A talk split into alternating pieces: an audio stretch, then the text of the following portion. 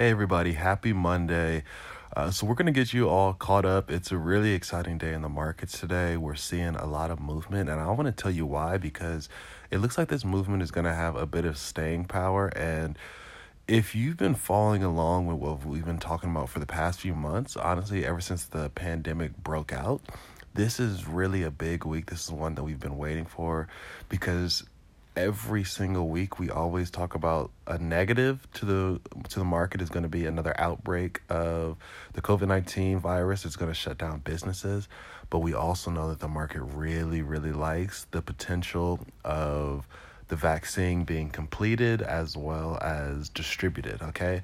Now the reason we know that is along the way every time there was any good news that had to do with the COVID 19 vaccine, we would see the markets react really positively. Well, we're seeing the best of news today. So we're seeing approvals from multiple companies on the vaccine. Uh, distribution has begun overseas as well in the U.S. So it's looking like we are coming up on.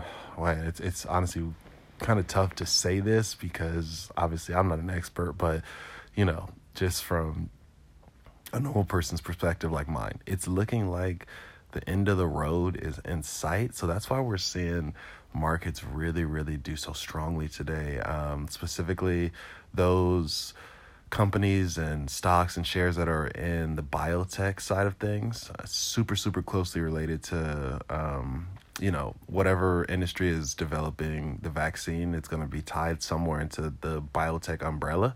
So we're seeing those companies do really well, as well as common shares of companies that are totally unrelated. Okay, these things all move together and once you see that cue, then it's normally a really good sign to start making buying decisions. Okay. So that's basically what's going to be driving the market this week. I really don't want you guys focus on too much else. There's not too much on the calendar. Again, volatility is still high because of the holiday season. Professional traders and investors are with their families and they're not managing their portfolios as closely. So just be aware of that. But vaccine news everything is going along smoothly at this moment right now. Markets like it.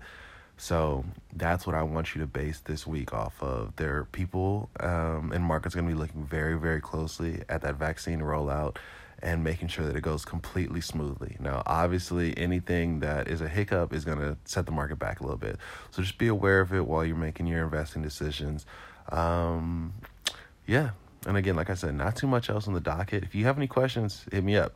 The third HB on Instagram. And if not, I'll talk to you next week. Peace.